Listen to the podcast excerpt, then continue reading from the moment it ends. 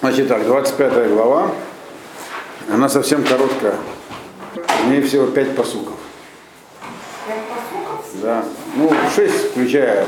Так может еще 26 Чуть, может быть, чуть-чуть успеем.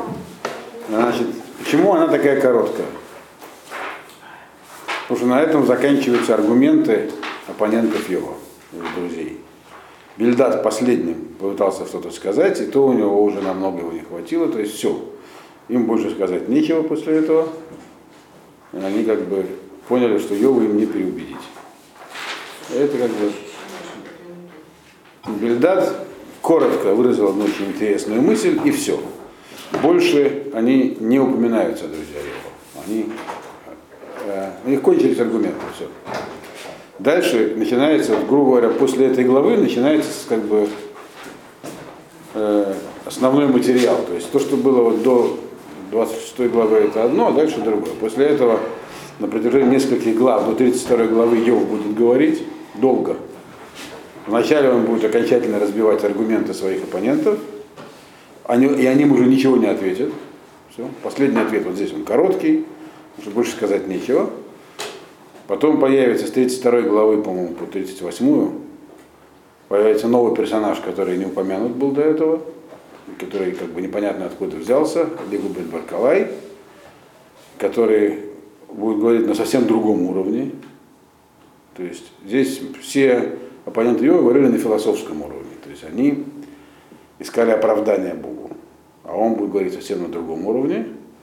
И потом, э, с 38 главы, сам Всевышний. Из чего еще, кстати, видно, что эта книга вся является аллегорией, то есть здесь нереальные события описываются.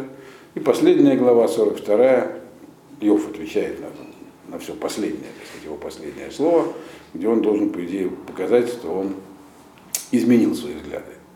Вот. И там будет сложнее значительно. То есть до этого до момента еще эта глава, она, ну, последующие там три главы ответы Йова, они как бы на одном уровне, дальше начинается совсем другой уровень, который будет сложнее для понимания.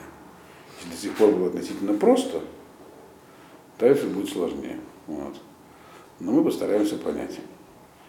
Значит, что здесь Бельдат, э, если вы помните, Бельдат придерживался какой точки зрения до этого? Он говорил, что да, праведники мучаются, но их потом за это во всем наградит.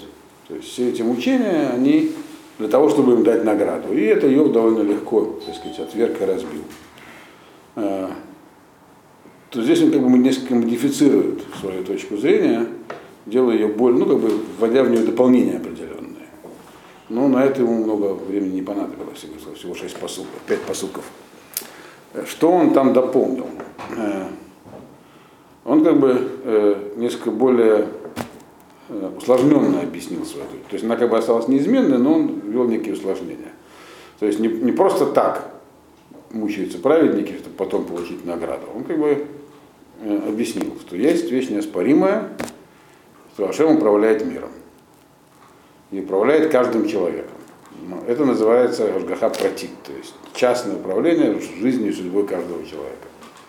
Но также есть и общее управление всем миром, то, что называется Ашгаха Клалит, общее управление. И эти вещи могут вступать в противоречие. Вот.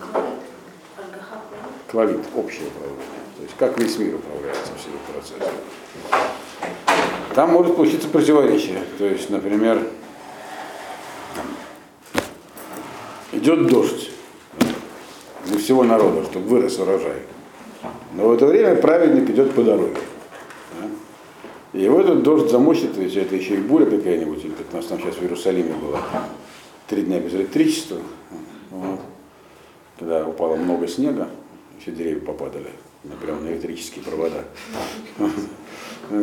То, понятно, страдали разные праведники. У нас там, где я живу, в Зайстоне, сидели в шаббат без света, без тепла. Но не отменять же дождь из-за этого. Так? Дождь нужен для того, чтобы это, так сказать, общее управление, чтобы управлять. Поэтому, когда вступает в противоречие как бы судьба частного человека с общей судьбой, так сказать, которая тоже управляется, то тогда что не будет менять весь мир. А, значит, придется праведнику немного пострадать. И с другой стороны, этот дождь, он падает также и на поля злодея, и у него тоже будет расти зерно. Вот. А, но все равно, поскольку каждый человек получает то, что заслужил, то потом все это компенсируется. То есть где? Вот потом, после смерти, в Аламаба, в будущем мире. И то есть эти как бы испытания праведника и мучения, они не просто так, как вот, до этого он сказал так, праведника мучают, но потом наградят. То есть он объясняет, почему это происходит. Наградят его там уже, в другом мире. И, соответственно, со злодея там все взыщут. Вот. Э, это, собственно говоря, то, что он здесь вот этих посуках и выразил. То есть, еще раз, он ввел такие, вроде как система такая строгая получается, философская. Да? Есть понятие частного лица, есть понятие общества, и то и другое управляется. И понятно, что когда говорится про управление всем миром, то это управление осуществляется через систему законов природы, как то, что слово марахот, всякие э, системы, созвездия, звезды, всякие элементы управления, то есть обстоятельства, которые есть во внешнем мире. Вот. И они созданы Всевышним, но он ими тоже управляет. Он ими управляет как, как мозги сверху, то есть он их не будет менять. Не будет человек менять законы природы для того, чтобы э, кому-то конкретному сейчас, э, чтобы на него не упал дождь. То есть, чтобы, грубо говоря, кругом дождь, а вот он идет, а на него ни капли не упало. Если это аналогия используется. Это изменение законов природы, этого вообще делать не будет.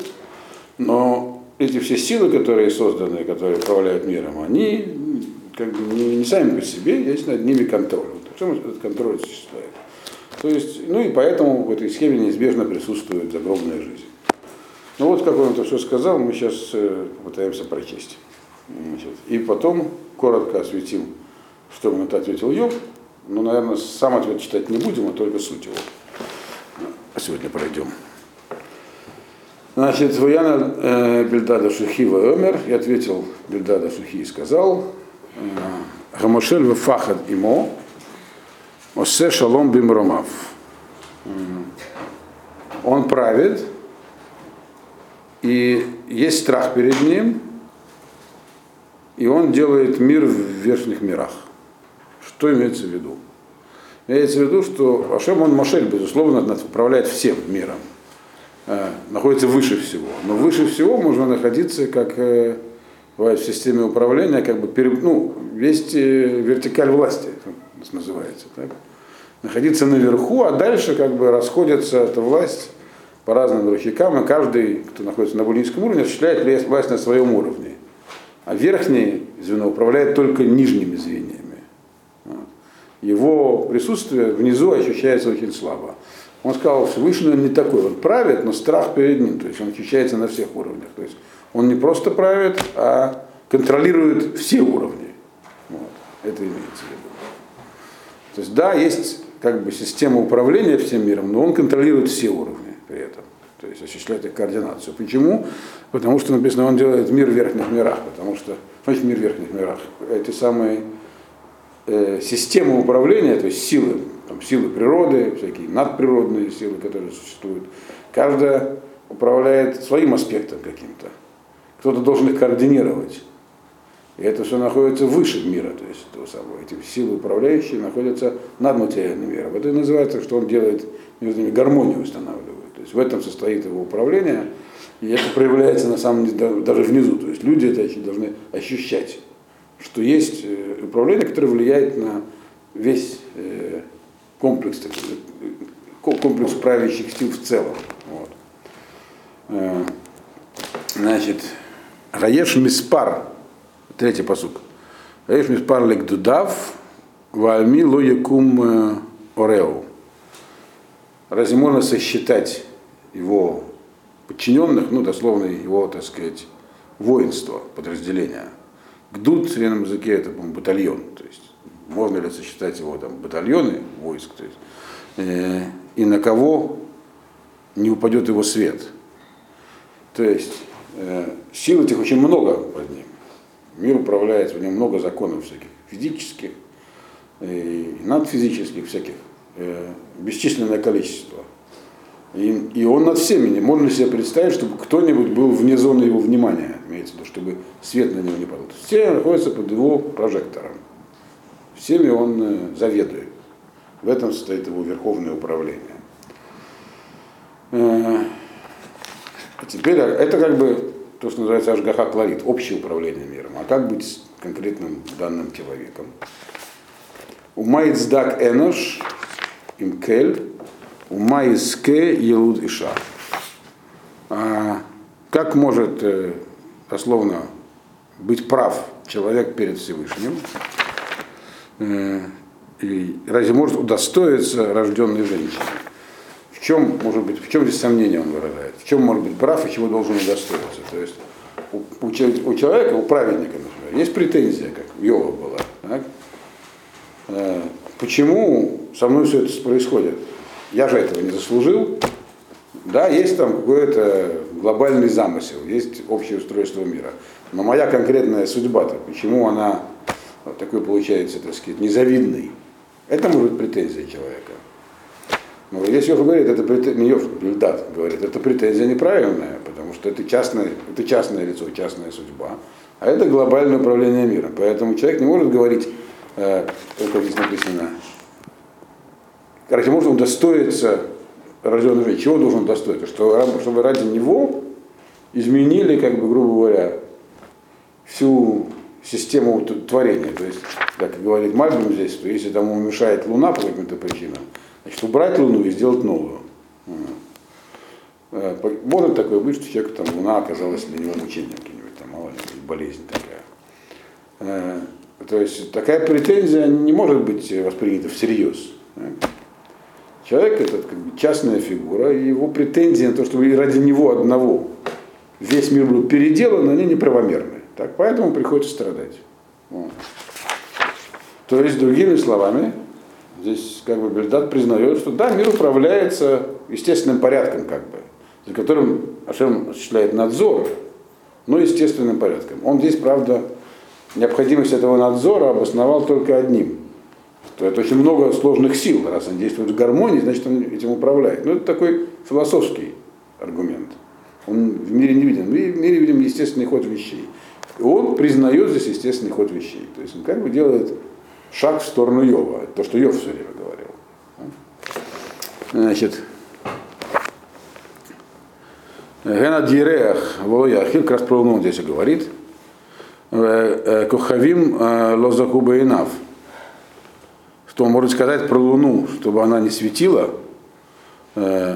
и звезды, они что, недо, могут быть недостойны в его глазах, то есть светила, которые есть в мире, они есть как бы органы управления. Когда человек недоволен своей личной судьбой, считая, что незаслуженно обижен, он может сказать, да, поменяем светила, уберем Луну, поменяем звезды, пусть будет другое управление ради меня. Это, это, это говорит неправильно. Так, э, так человек не может сказать. А где же тогда награда и компенсация будет? И вот все, уже последний посуд наступает. И это все, что я мог сказать. В Ав Энош Рима у Бен Адам Толея. Ведь человек же он э, подвержен гниению, разложению Рима. То есть такие червяки, которые в могиле называются рима. У Бен Адам э, Толе, и человек, он э, червивеет. Здесь он не хочет нам сказать, э, Бельдат, этим, что человек ничтожное существо. Это и так понятно, что частная судьба, судьбой мира, она так сказать, не, не позволяет ради одного человека менять весь мир. Он говорит, он хочет другую вещь сказать, что из этого проистекает необходимость существования так сказать, загробного мира. Ведь в этом-то мире человек исчезает, то есть весь э, материал, из которого сделан человек, он все равно исчезнет из этого мира. Так? Э, от него ничего не останется. А вот эти светила, система управления, мир сам по себе он вечен. Вот ради этого приходящего создания, которое в этом мире существует очень коротко, не будем же мы менять весь мир. А когда мы так сказать, воздаяние наступит. Когда он сгниет, человек умрет, вот тогда и будет воздаяние. Вот, собственно, и все, что он сказал.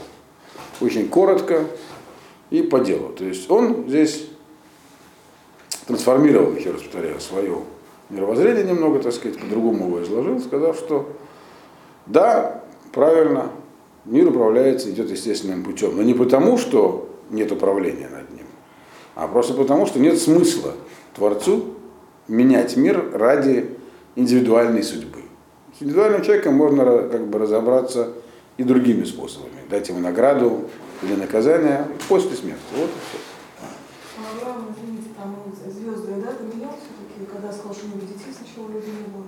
Нет. Там было не совсем так, если так уж говорить. Там было написано, сказано ему, что э, от- ты, не, ты от звезд не зависишь. Я тебя забираю, не тебя, точнее, а еврейский народ, из-под управления звезд. Что означает на самом деле Эйн Мазаль Исраэль, нету судьба Израиля от звезд не зависит, это вопрос, который разбирается в Геморе, и там есть чуть разные варианты мнений, это не так все однозначно. То есть ясно, что с одной стороны есть Мазаль, то есть есть управление звезд, вопрос, когда и в каких случаях именно евреи из-под него вводятся полностью или частично, но не совсем. Вот. а? Праведники. Это судья в Геморе довольно длинная, мы сейчас ее разбирать не будем, она просто не имеет отношения к Йову. Если интересно, про это могут быть отдельное занятие. Вот. Это, по-моему, Гемора Шабас в самом конце. Если будет шаббат, про это поговорим. Вот. Так вот. И, естественно, начинает ему тогда отвечать Йов, и все, на этом заканчивается выступление всех э, друзей Йова. Все, больше им сказать нечего, и то, что последнее слово было тоже очень коротким. Ни в чем они Йова не сумели убедить. Дальше начинается как бы такое сейчас длинное сольное выступление Йова. Но мы только сейчас разберем первую его часть, где он отвечает вот на эту конкретно последнюю претензию. И оно, ответ его, он э, как бы э, довольно простой. Ведь на самом деле из того, что сказал Бельдат, при желании можно сделать вывод, что, он, что не он Йова переспорил, а Йов его. Что он с Йовом согласился.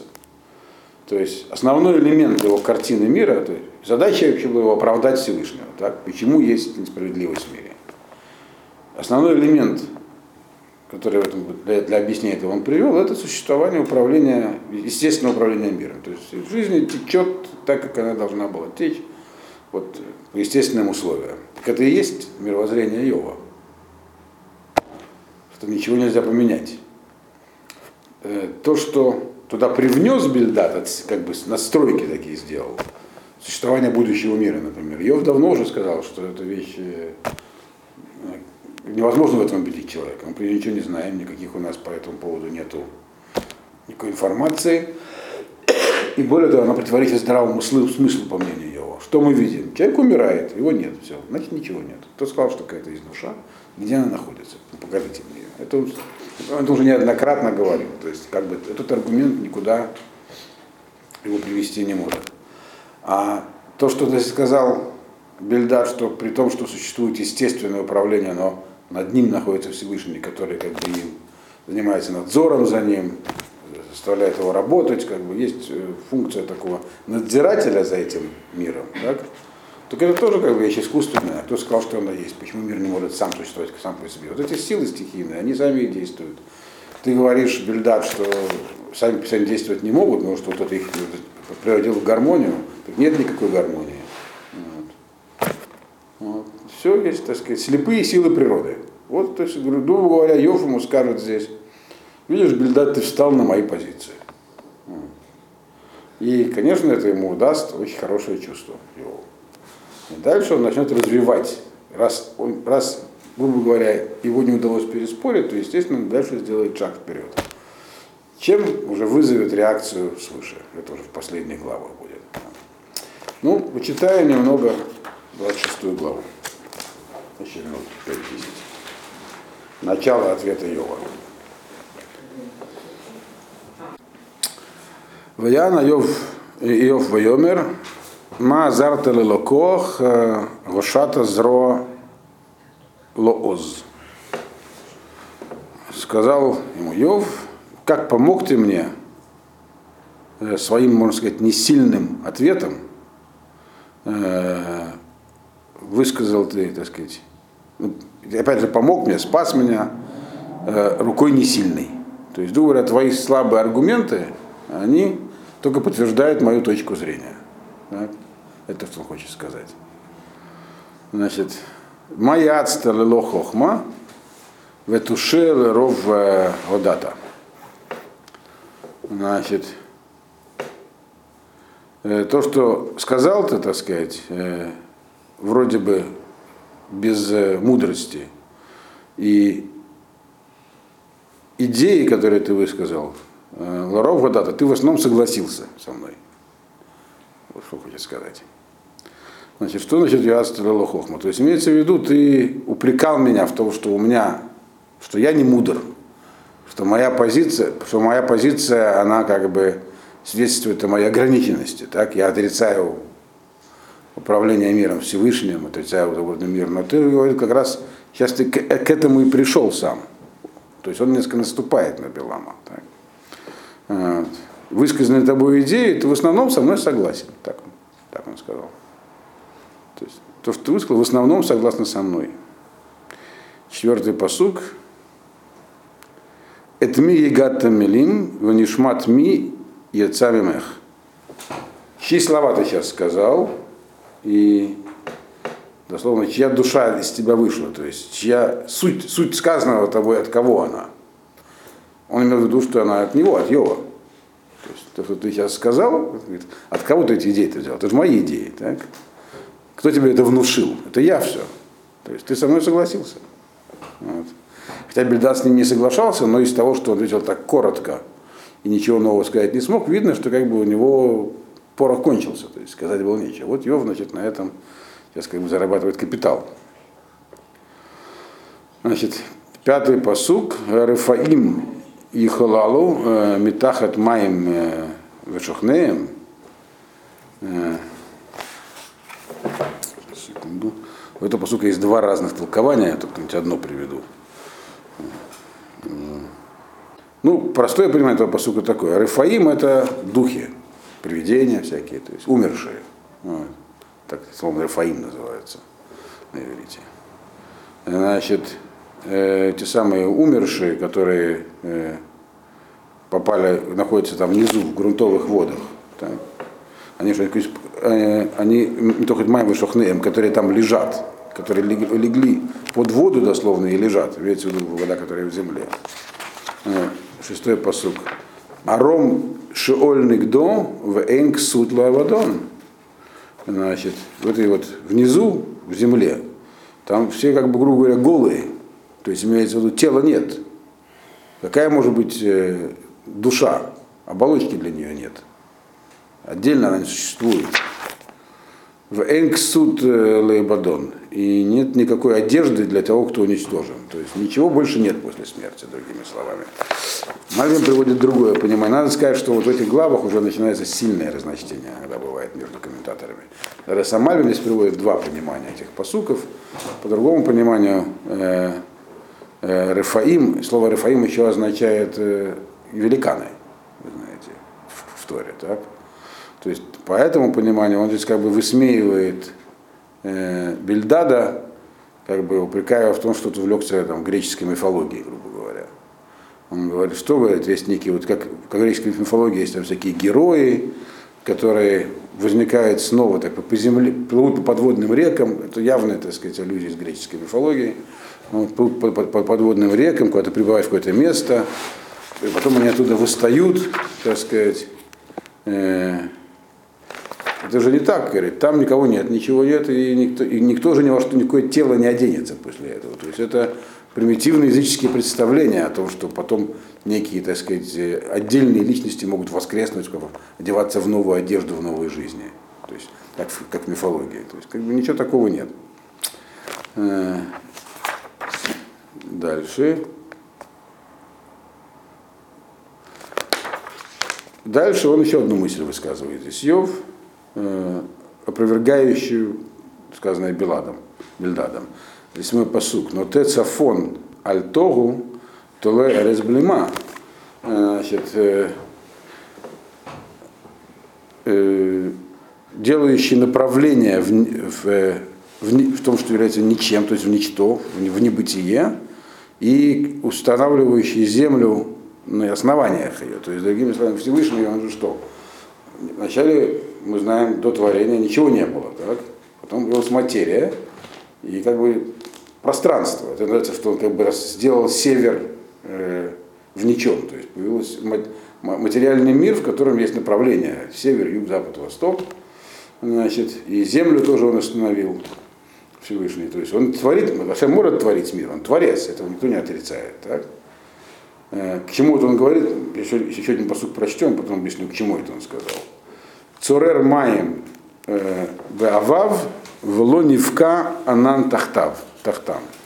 Собирающий воду в облака э, и делает так, что как бы она содержится в облаках, эта вода, так можно понять это. То есть, другими словами, что хочет сказать Йов?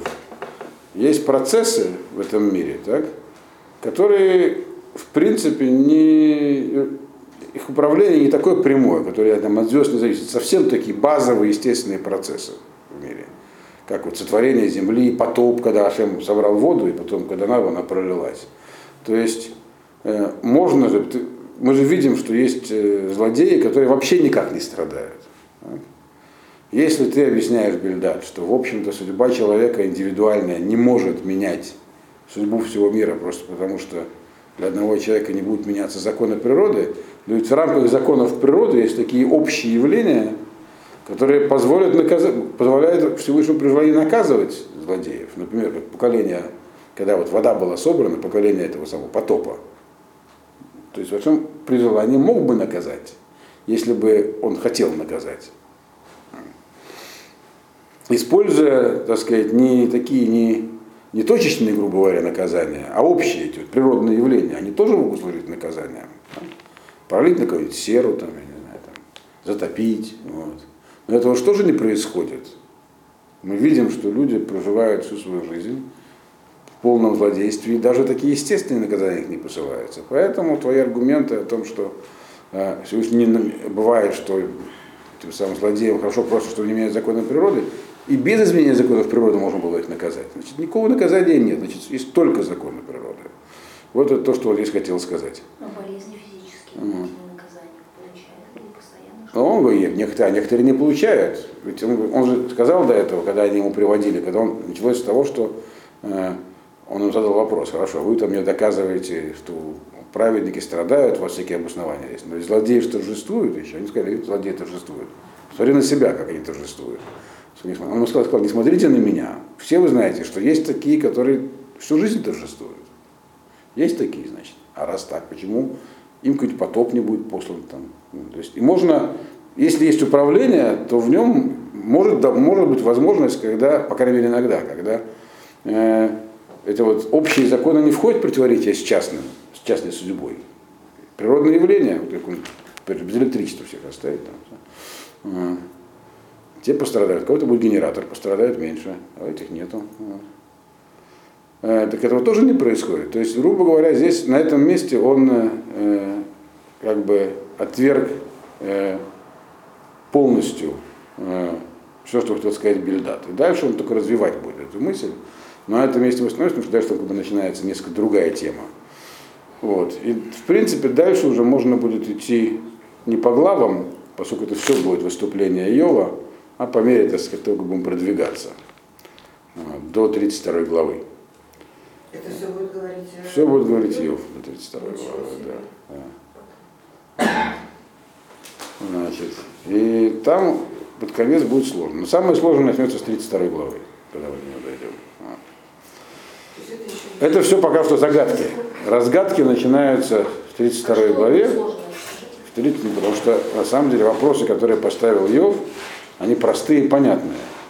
И на них явно не может быть таких же простых и понятных ответов. Они могут быть только сложные и не очень понятные. Если бы они были простыми и понятными, вы давно бы сказали его друзья, для чего нужны все эти предыдущие главы? Это же еще говорю, вся эта книга является трактатом, это не реальная история. да. Если бы были простые ответы на эти вопросы, их бы сказали люди. А они сказать не смогли. Нету, значит, простых ответов. Потом появляется человек более высокого уровня, а потом сам Всевышний. Значит, ну, это уже будет в следующий раз. Все. В следующий раз будет 1 января. Вот. Да.